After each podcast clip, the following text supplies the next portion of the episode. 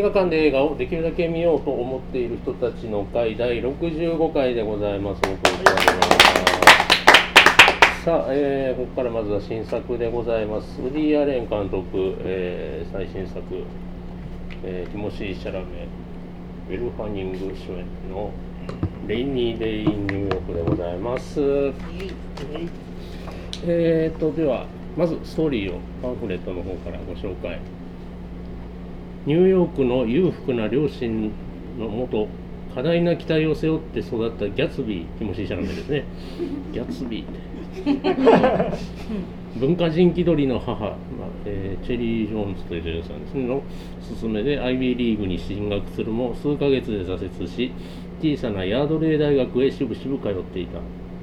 ギャンブルとピアノが趣味の青年がニューヨークから離れ面白くもない大学へ通う理由はただ一つガールフレンドの存在そうだったのか、えーギャツビーはアリゾナの銀行経営者の娘で美人のアシュレイ・エルファニングに夢中だ。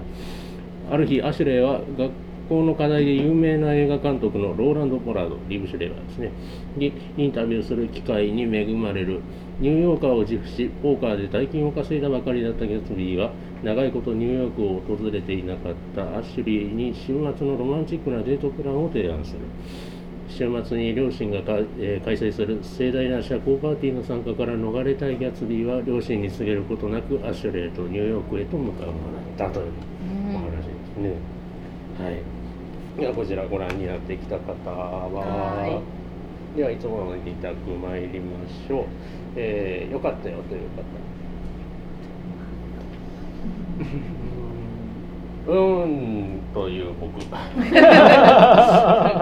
まあ後で喋っていきますけれども、えー、とちょっと、うん、段取りを多分ね間違えたんだな、えーここで映画とお酒のコーナーでございます、えーこのコーナーでは、えー、米田のまんちゃんから、えー私おじにですね映画にちなんだお酒をご紹介いただくコーナーなんですけれども本日は何でしょうか？はい、えー、本日はねあのアメリカのお酒じゃなくて、はい。ポルトガルのお酒なんですけどビーニョベルデっていうあの緑の緑のお酒とかそんな感じですよね、うん。あのえっ、とその心は？ちょっと微炭酸の、でアルコール度数低めでこういうちょっと雨が降ってる時とかにうん。こう飲みたいなっていう気持ちにさせてくれるようなお酒ということで選んでみました。はい。いただいてみたいと思います。あなんかラベルが猫。そう猫ちゃん。猫は出てこなかった。そうですね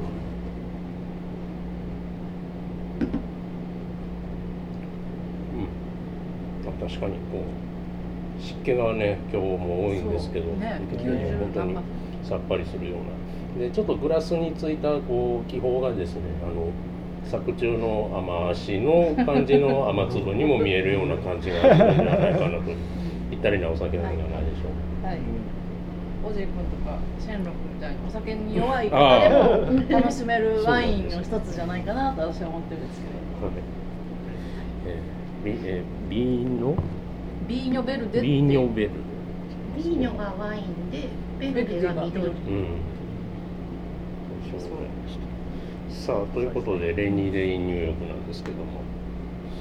うーん。っていうかまあ僕は恥ずかしながらウディ・アレンの映画見るの初めてだったんです。ねあほんまに？はい。えあそうかな。あれ見たことない。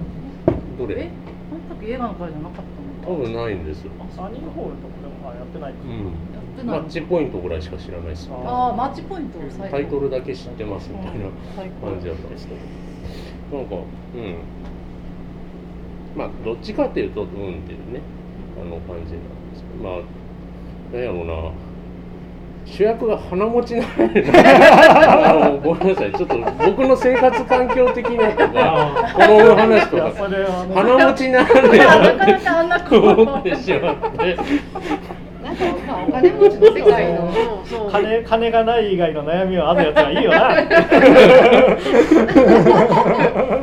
あのねブラック・リブズ・マターとかいろんなこうさっき僕が話したあの歌詞119の話とかそういう昨今。こんんなチャラチャラした。な。まだねだから先月ちょうど先月の若草物語の頃ならああいう宝刀息子はちょうどいいんですけど そう。なんかなんかすごいこうかぶってみ見てしまうよね。前のあの若この2020年になってまで何やってたみたいなことを思ってしまれ変わりにも見えるような気がす。る君の名前で僕を呼んでもお金そうそうそうそういやそう。私シャラメ君って貧乏人の役やったことある？うんないんちゃうまあまだないんちゃうかな、まあ、徐々にコミカルにひどい目に遭っていったので、まあ、そこはちょっとバランスは取れたんですけど、うん、そんな感じの冒頭でしたね。なんかあのなんか I IB リーグでなんか彼女の話上の空で聞いててみたいなんでえソーシャルネットワークかな？みたいなのとかも思ったりとかしたんですけど、うん、そんな感じで見てました。初のウディア。で。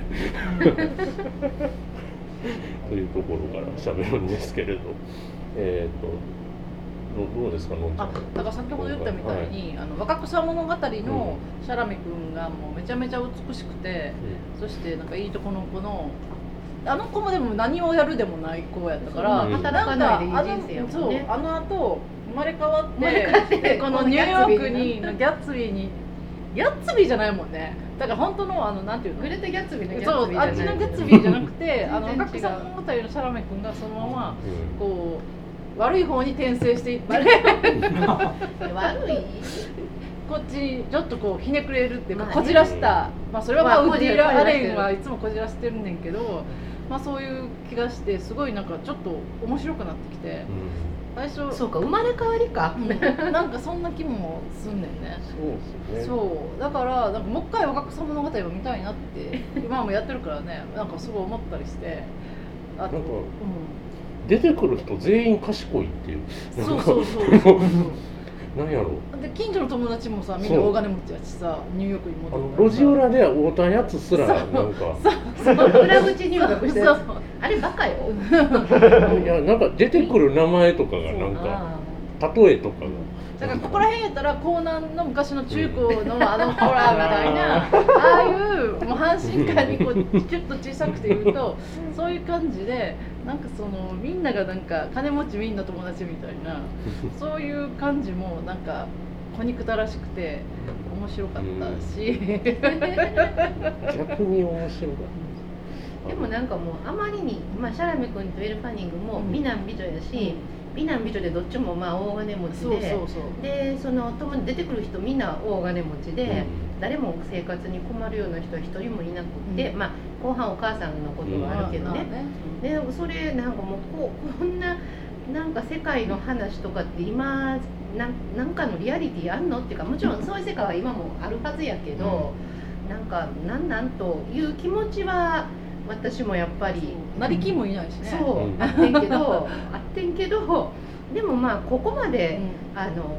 この中でそのそうじゃない世界の人っていうのは一人も出てこないやん、ここまで全てがそれやったらこれはもう映画としておとぎ話として見たらいいわっていうかウディ・アレン自身なんかその浮ついた感じは、まあ、分かってて今回やってると思うねんけど、うん。ブルージャスミンとかやっぱりそのセレブに憧れるうんなんか貧しい人の何かとかそうそういうこう鬱屈とか屈折をねあんないやらしくうまく書いてでまあちょっと突き刺さるように書いてる人やからこの上流階級だけのあのまあファンタジーみたいな恋物語、ん。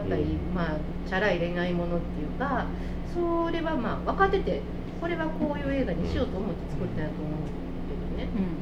まあ、それはそれでそういうものと思って見るのがいいと。でまた美男美女やし外国人やからこれいいけどこれ日本人の2人でこんなセレブの話とかやっても絶対貧乏くさくなるからならへんけど 日本の人やったらそれはそれでなんかもっとムッとして 何やこいつらって自分のね今の住んでるところに近かったりすると腹が立つけどもうもうシャラメ君が何かやってる時点でもうそれはうん。ファンタジーでしょ。なるほなんか日本だったらジャニーさんの松本清水さんあ花より団子花より団子みたいなやつ。あんな本当でもあれもだから薄っぺらい貧貧乏くさいよね。あのあの金持ち描写が貧乏くさいっていう。ど、うん、もなんかその2人の話も恋愛の話もあれやけどやっぱりなんかお母さんの話が最後ずしんとうん。きたなっていうか、あれは全然予想してなくって、うんそういうことそうそうそう。うん。びっくりしてでもあれでシャラメ君とも仲良くなれたみたいでよかったと思う。あとラストがなんだかんだ言ってエル・ファニングとなんかまた仲直りするのかなとかって、うん。そのあそうそう。俳優のそのレベル的にね、思っててんけどなんか最初からエル・ファニングはだいぶおバカさんに書かれてて、で途中でもおバカさんでどんどんおバカさん度が増していって で最初の頃はこう彼がいてとか言ってるのになんか途中でねその口説かれ始めた時にいるんだけどいないっていうかあの彼っていうかとか始まってでなんかもうあの彼といたすことができるなんて子孫まで言い伝えられるわとか言って バーンとか自分の服脱いでも裏切る気満々になってこれでも最後仲直りするまあ男の監督やからねうん。女子に甘いんやろと思ってこんなことがあったけど結局仲直りするんちゃうんと思ってたらそうじゃなかったのがもうすごく清々しくって。お エルファニも大好きやねんけど、でもこれ仲直りしたら私としてはなんか多分すごいムーッとして終わったと思う。でここで結構でも最後までやっぱエルファニングの魅力っていうか、うん。すごい書いてるのでね、うん。あのこれはやっぱりこの,、えー、とこの子誰？セレナセレナ・ゴメよりも、まあ、彼女もすごい魅力的に書かれてるけどやっぱりエルファニングにカメラがいってるような気がして。うん。でこれとくっつくんセレナ・ゴメスとくっつくんかなと思いながらいやでもそういう展開じゃないよねと思ってたら最後そうなったのでうん。それはなんかそのいいい方に裏切られたかなと思ってちょっとねそれで私は点数が3割ぐらい上がりまして。この子可愛いよあセレナゴメスもうん。バカじゃないし。うんで金バレあああいや僕も同じ。でいや僕一番寝てたのはちょうどあの美術館とあのシーンを見てなくて。あ それでなんかちょっとラストがっかりあちょっと急やなっていう。だったんですけど。でもやっぱりなんか本当エルファニングは途中まではね、うん。逆に僕はエルファニング主役じゃないかなっていうぐらい。そうそうそう、ね。でティモシー・シャナメがなんか本当ストーリーテラーみたいな感じでなんかやりまして、でちょっと僕も澤さんと一緒で全然その美術館のシーン知らなかったんで、うん。いや多分そのまま帰るんだろうなと思ったら馬車でいきなりね置かれてたと 結構ねあそこの展開が急な感じやねんけど、また馬車っていうのがねそうちょっと先月の。であの馬車の中で、やっぱ決め手になったのはシャラミ君はなんかこう、まあ、悶々とそのね彼女があの下着の上にコートだけ着て戻ってきて何にもなかったのよって言ってでも下には何も着てないのって言って。信じるのかってまあ実際には何もなかったんやけど普通信じひんわな。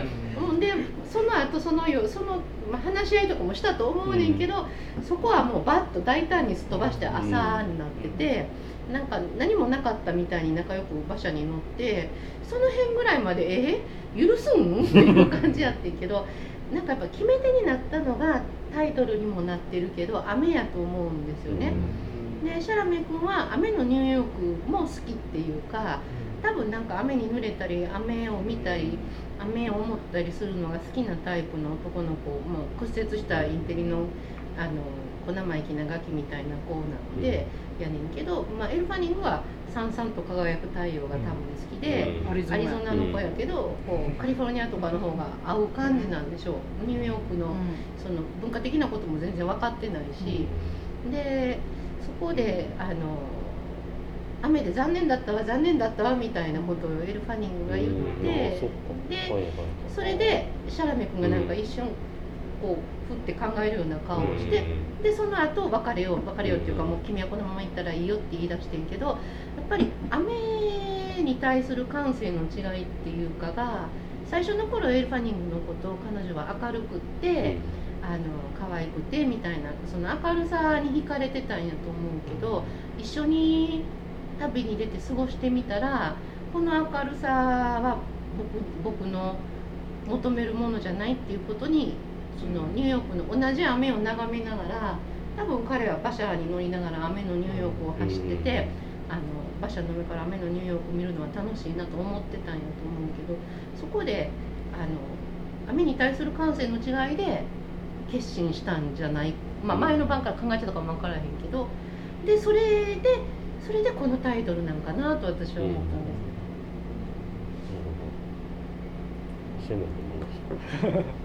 まああの私は何というかですねあの基本的に皮肉を言ったりとかですね、うん、あのスノップな振る舞いをしたりするのが好きなタイプの。人でまあ大体売りやれとか好きでしょとか言われるんですけど言われそう、まあ、言われそうむっちゃ言われそうまあ好きなんですよもうあの美味しい生活を出してこう生活したいぐらいの気持ちな人間なんですが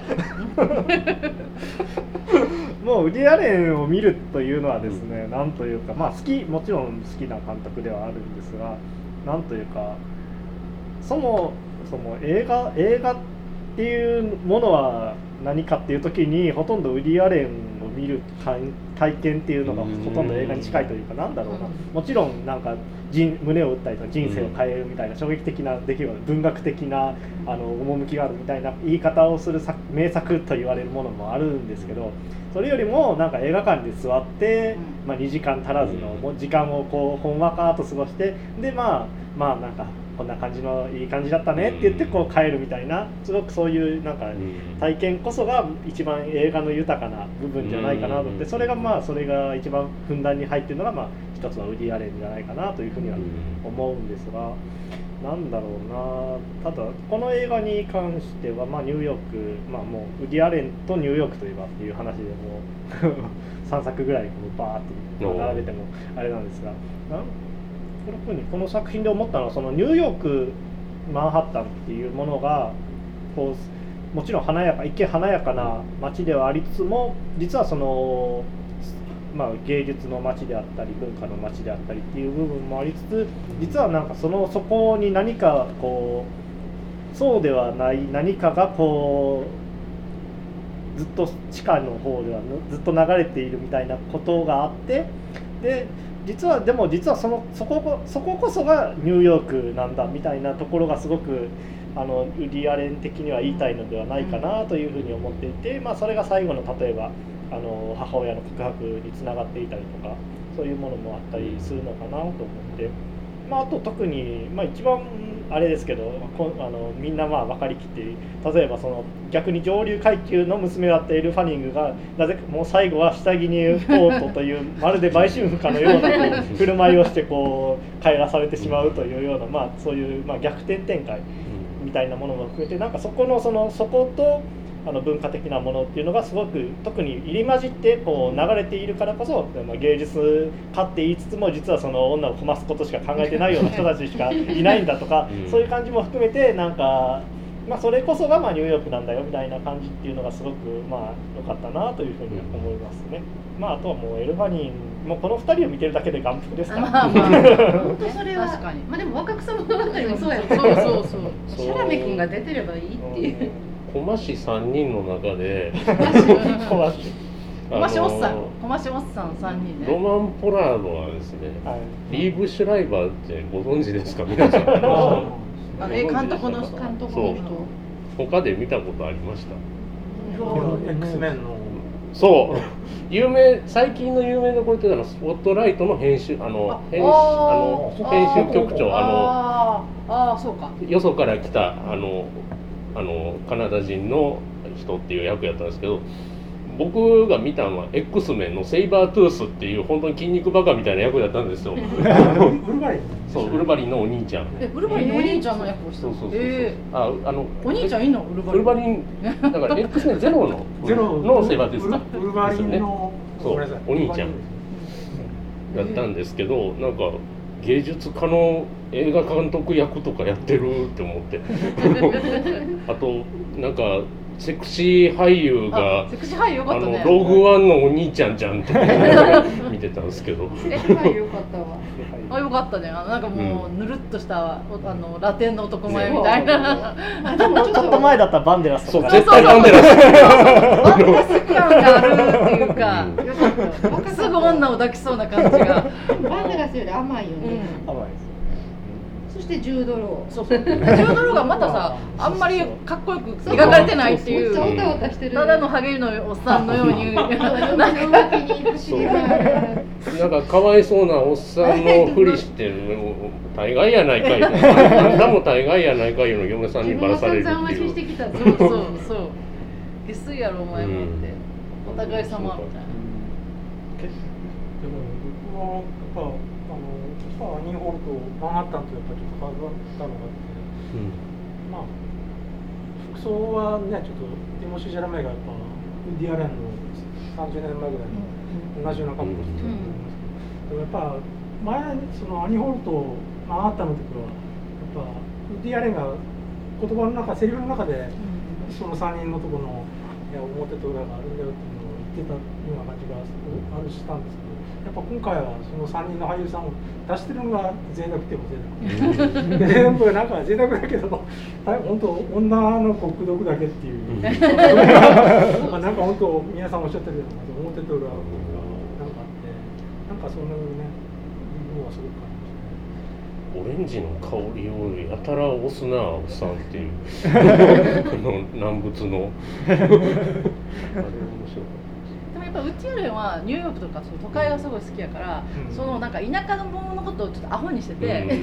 エルファのこともあのちょっとあお金持ちか知らんし、う美人やしスタイルいいしあんまな編みたいもすごく似合ってたけど、でもでもなんか心底はもうものすごい田舎者やからバカにしてるっていうのが私は元田舎者としてはすごくイラッとくるとこやねんけどでもそこがウッディ・アレンやなっていうさ思うやん。でもエルバーもなんか野心的な田舎娘みたいまあな。まあ田舎娘の記号のあのもっさりした服はそうそうそう。服だっももってあんなあさりしてて。んな綺麗な子あんなもっさりした服着てて。ニューヨークにそれもさだからシャラメ君買ったらいいよってお金あるんやからってこんなもっさりしたエルバーあんま見たこことないよぐらいのもっさりした。そう。もっさりしても可愛いけどシャラメ君なんかすごいダッサいカバンもさ ポシェットみたいなんしててさ。なんかあともっとあのーなんだろうこう記者としての腕とかは見せるシーンはないんだなみたいな腕ペンとメモ帳は持なんってかレコーダーとか回さへんの今日の大学生はっていうとか思って。興味の学生記者やったらみたいな。とことん頭が悪い。なんか。悪いっていうかもう教教養がないっていうやつやうん。なさそうに見せられてるというか。か田舎者をバカにしてるんだから、うん。そこは。シャラメ君がその「君の名前で」にしてもそうやけどむやみに教養がありすぎてそうそうね。もうあの見てる人としてはそのついていけないついていけないって分からないこともいっぱいある。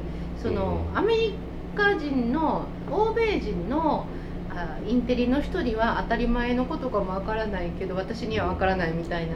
最後のその場所の上でねなんかこうシャラメ君が何かの引用を言って、でエルファが「それ知ってる？シェイクスピアね」って言ったシーンがあんねんけど、そこ私ぼんやり見てて何て言ったか覚えてないねんけどどう考えてもシェイクスピアじゃないそのあことそう。なんや文章の内容がシェイクスピアその古さがうん。割ともうちょっと近代のアメリカ人の作家のなんかなんやろうなと、うん。それ何言いはったんやろうっていうのが気になりながらあの DVD やったらね、うん。まあ、配信とかだったらちょっと戻ってもう一回見んねんけど、なんて言ったんやろうと思ってでもあの知らなくてもシェイクスピアと思うっていうところがやっぱりバカやね バカバカに書かれてるんやろうなっていう。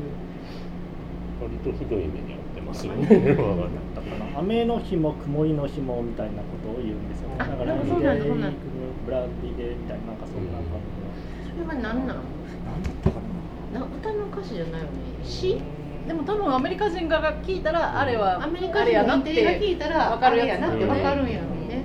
誰か分かってる知ってる人いたら あの一言こちらのポッドキャストで お知らせくださいませ。賢い人誰か。うんすいませんなんか行きの列車の中でベーオルフがどうとか言ってましたもん。ああありましたねお前古典も古典やないかいみたいな。で もやっぱ向こうの古典とかなるとやっぱやんのかなとか思いながら。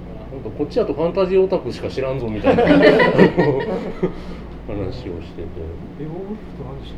でしたっけなんか相手がいるんでしょうな、なんかトリスタンとイゾルデみたいなのがおるんでしょう、まあ、なんかそういうあの全然違う話ですけどね、まあ、いわゆる古英語の古典ですか、超。うん、関羽と劉邦みたいじゃあこうか関羽と劉邦みたいなことですよねみたいな。感じはしますけど、うん、なんかなんだろう。ちょいちょい振りとオチがしっかりしてるギャグがあって好きでした。これがリアレンっぽい。兄嫁とか。ああの笑い笑い声。本当本当にその本当に本当にイラッとする。ああとのあれは結婚するんやろかそのままあの二人は。でもまあもちろん両方ともセレブのお家同士やから、断るのも大変よね、結構段取りついてますもんね多分完全に、まあ、お兄ちゃんもまあちょっとあんまりバカっぽい感じのバカっぽかっうん。人はいいけどバカっぽいそうそうそうみたいな。でもちょっと気の毒。に、ね。笑い方を直してもらうっていうのはできない。無理無理無理。ちょっとアメコミ題材のでかいパネルアートとかあーあって飾ったりしてね。たあったあったあった。ね。なんか。多分キャプテンアメリカっぽいのうんぽいやつが書いてあるあったあった。なんかちょっと荒いタッチの筆で書いてあるやつ。あれで高いんやろうなみたいな。高いね。あれ高い。ああいうの高いですよね。だからこっちでほらエルファが言ってたパーチあるやん、うん、うんそれとおおかんがやってたパーチあるやん、うん。それが実は本当は同じやったみたいな展開も私考えてんけどでもそれは全然違うパーチやったんだよね。だからそっちで会うっていう展開かなとか思ったんだけど、うん。そうそうお互い違う男と違う女をうん。連れてとかいうのもそれも全然裏切られたし、なんか三谷喜劇とかってそう あそうやね、うんうんうん。それと全然関係ないけどサラベ君が持ってた透明の傘がめっちゃ可愛い。ああなんかちょっとあの深い。私がここら辺であのあみんな捨ててるやつじゃなくてうん こう丸いの。そうそうあのあれ欲しくない？角度がね傘の角度がちょっとこう丸い。可愛いのよね。あれ可愛いままあ。れあれで50ドルぐらいするんですか？えするねする。る多分するだろう皇室の方がされてるのはあれああれは高いだけの透明のあれはね確かあの持ち手とかが結構しっかりしてたり骨の作りが良かったりとかするんですよね。ああでもシャのラメ君の傘も実はなんかエルメスとかで5万円ぐらいするいややつ絶対するするすると思う強化美にあのあのあのジャケットとかもかっこよかったな、可愛い。かめっちゃ一応ラルフ・可愛かったローレンとか書いてましたねああそうかそうなんシガレットホルダーですうんシガレットホルダーブルックス・ブラザーズブルックスブラブルックスブラザーズじゃなかったまあ、とりあえずとりあえずメトロポリタン美術館に行ったら自分はバッジをあのジャケットにつけよう、う ん メメティって書いてるやつつけよでやたらタバコも吸ってたら街中でもペッと吸い殻捨ててたしあれはちょっと許せなかったうなこれでも時代設定がちょっと前ね。店先はあかんやろっちょってと思っ前。ただでもなんか iPhone うんはそうああそう。あそうそう30分後ぐらいようやく30分ぐらい経ってようやく iPhone が出てきて。ああ現代の現代現代のニューヨークってあんな風にタバコ吸いながら歩いてたらすごいジロジロ見られたり怒られたりしないのかうん。な分からへんけど。だってあそうねのフィルターも結構前じゃないですか。そうそうなんか長い30年前ぐらいの。おっさんちょっとが昔時代が分かるほいであのカーライルのバーホテルカーライルカーライルホテルのバーでそのピアノ弾いてて、うん。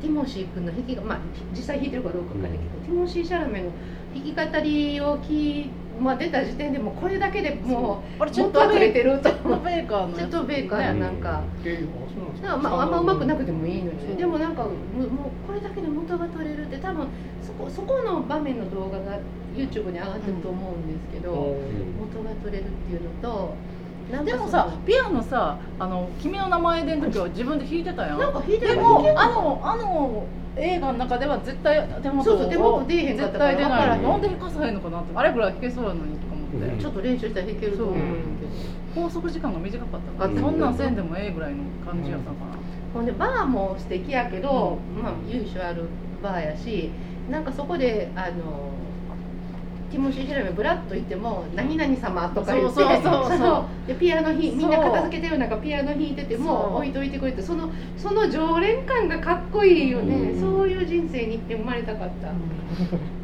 い。いいミモレットに来たら再三ってすぐ言ってもらえるけど それは言うう。言うそう、うん。でもあのねリッツでもなくカーライルホテルのピアノのあるバーで「あ何々様」って言ってもらえる人生っていいなとやっぱりちょっと物語のように不安とそう。見たわ。でもなんかニューヨークに行くって言ってでもニューヨークは自分の街だから連れてってあげる。ホテルはプラザでそう。バーはあそこでとか。そう。もうそんなん言わない そうそれでさインパクトと言わずさやっぱりもうちょっと行けばいいのに。大学生。大学向こうの大学生やっぱり厳しい。土日？だけってこと僕はね。なんですかね200万買ったって言ってたうん。200万ってことだからうんあ2万ドルってことか200 200万。万円ぐらい。レートが高いですよね。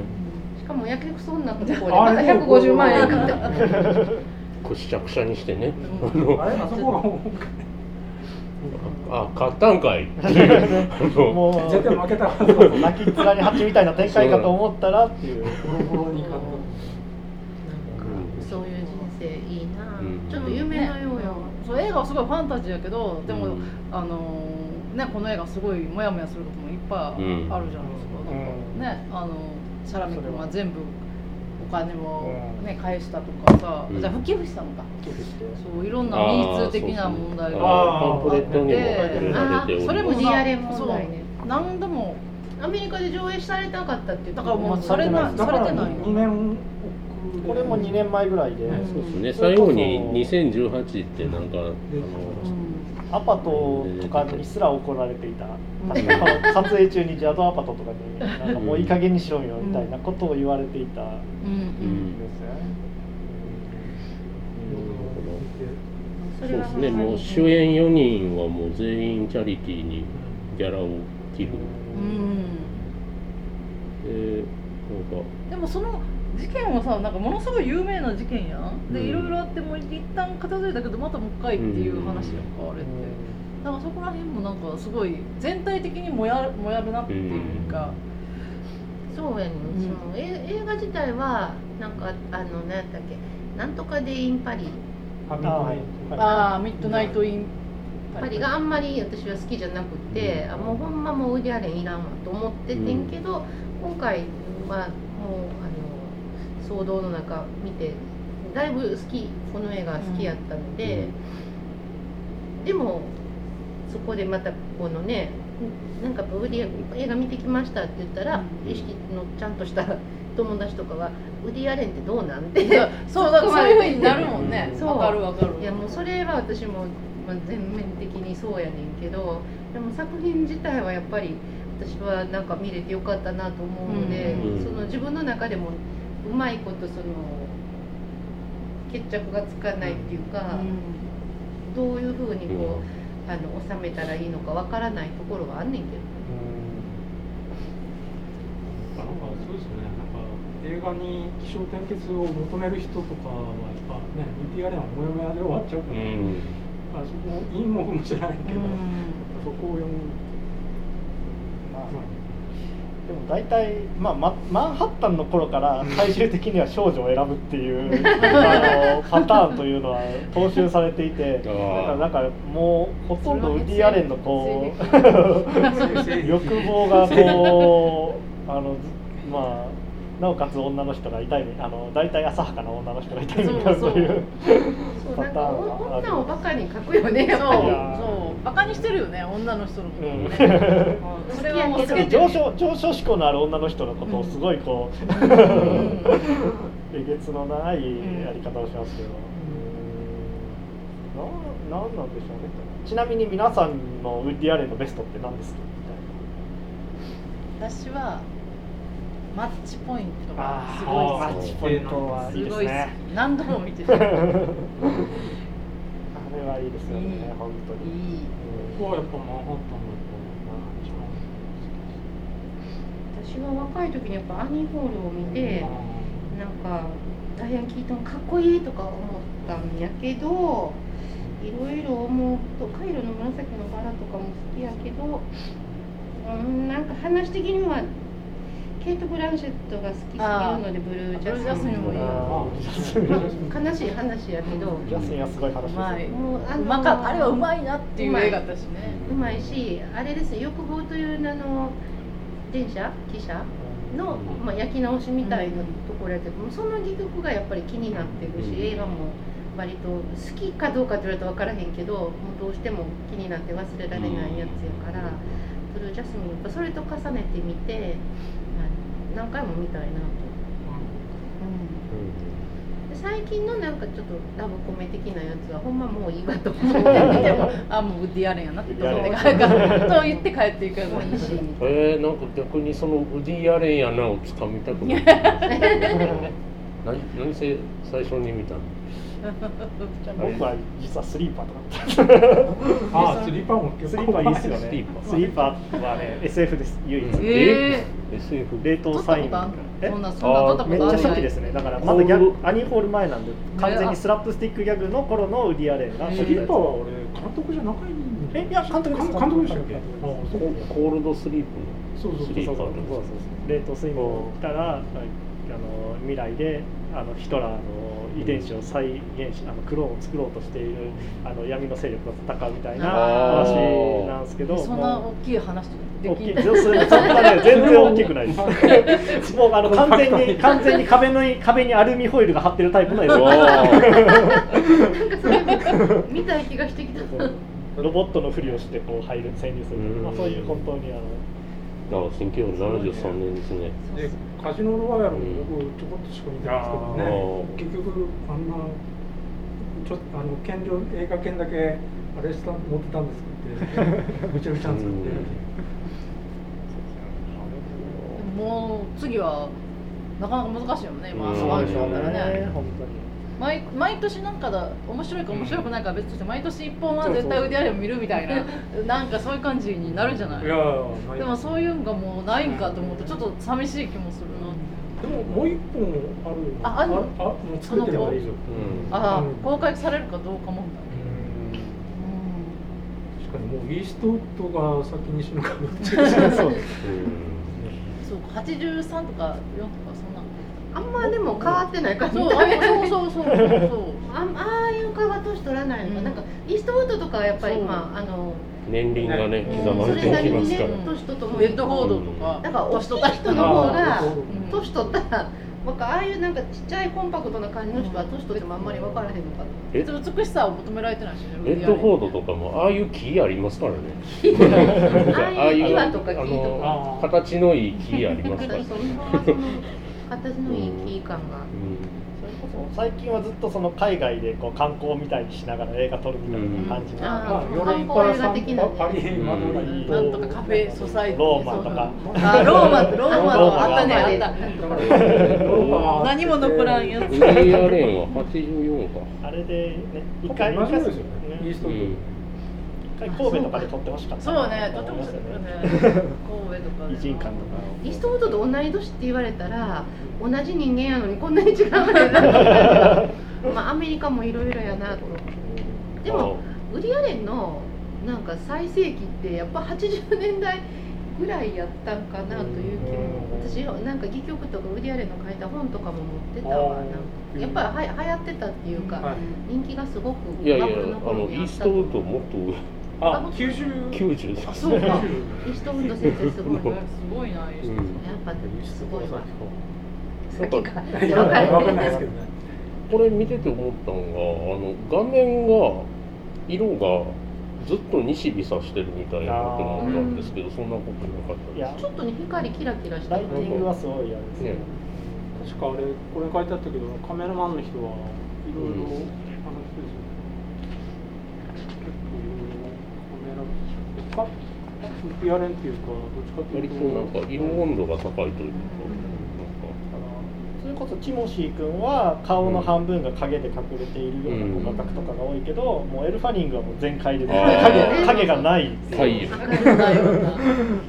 アリゾナ。サボテン。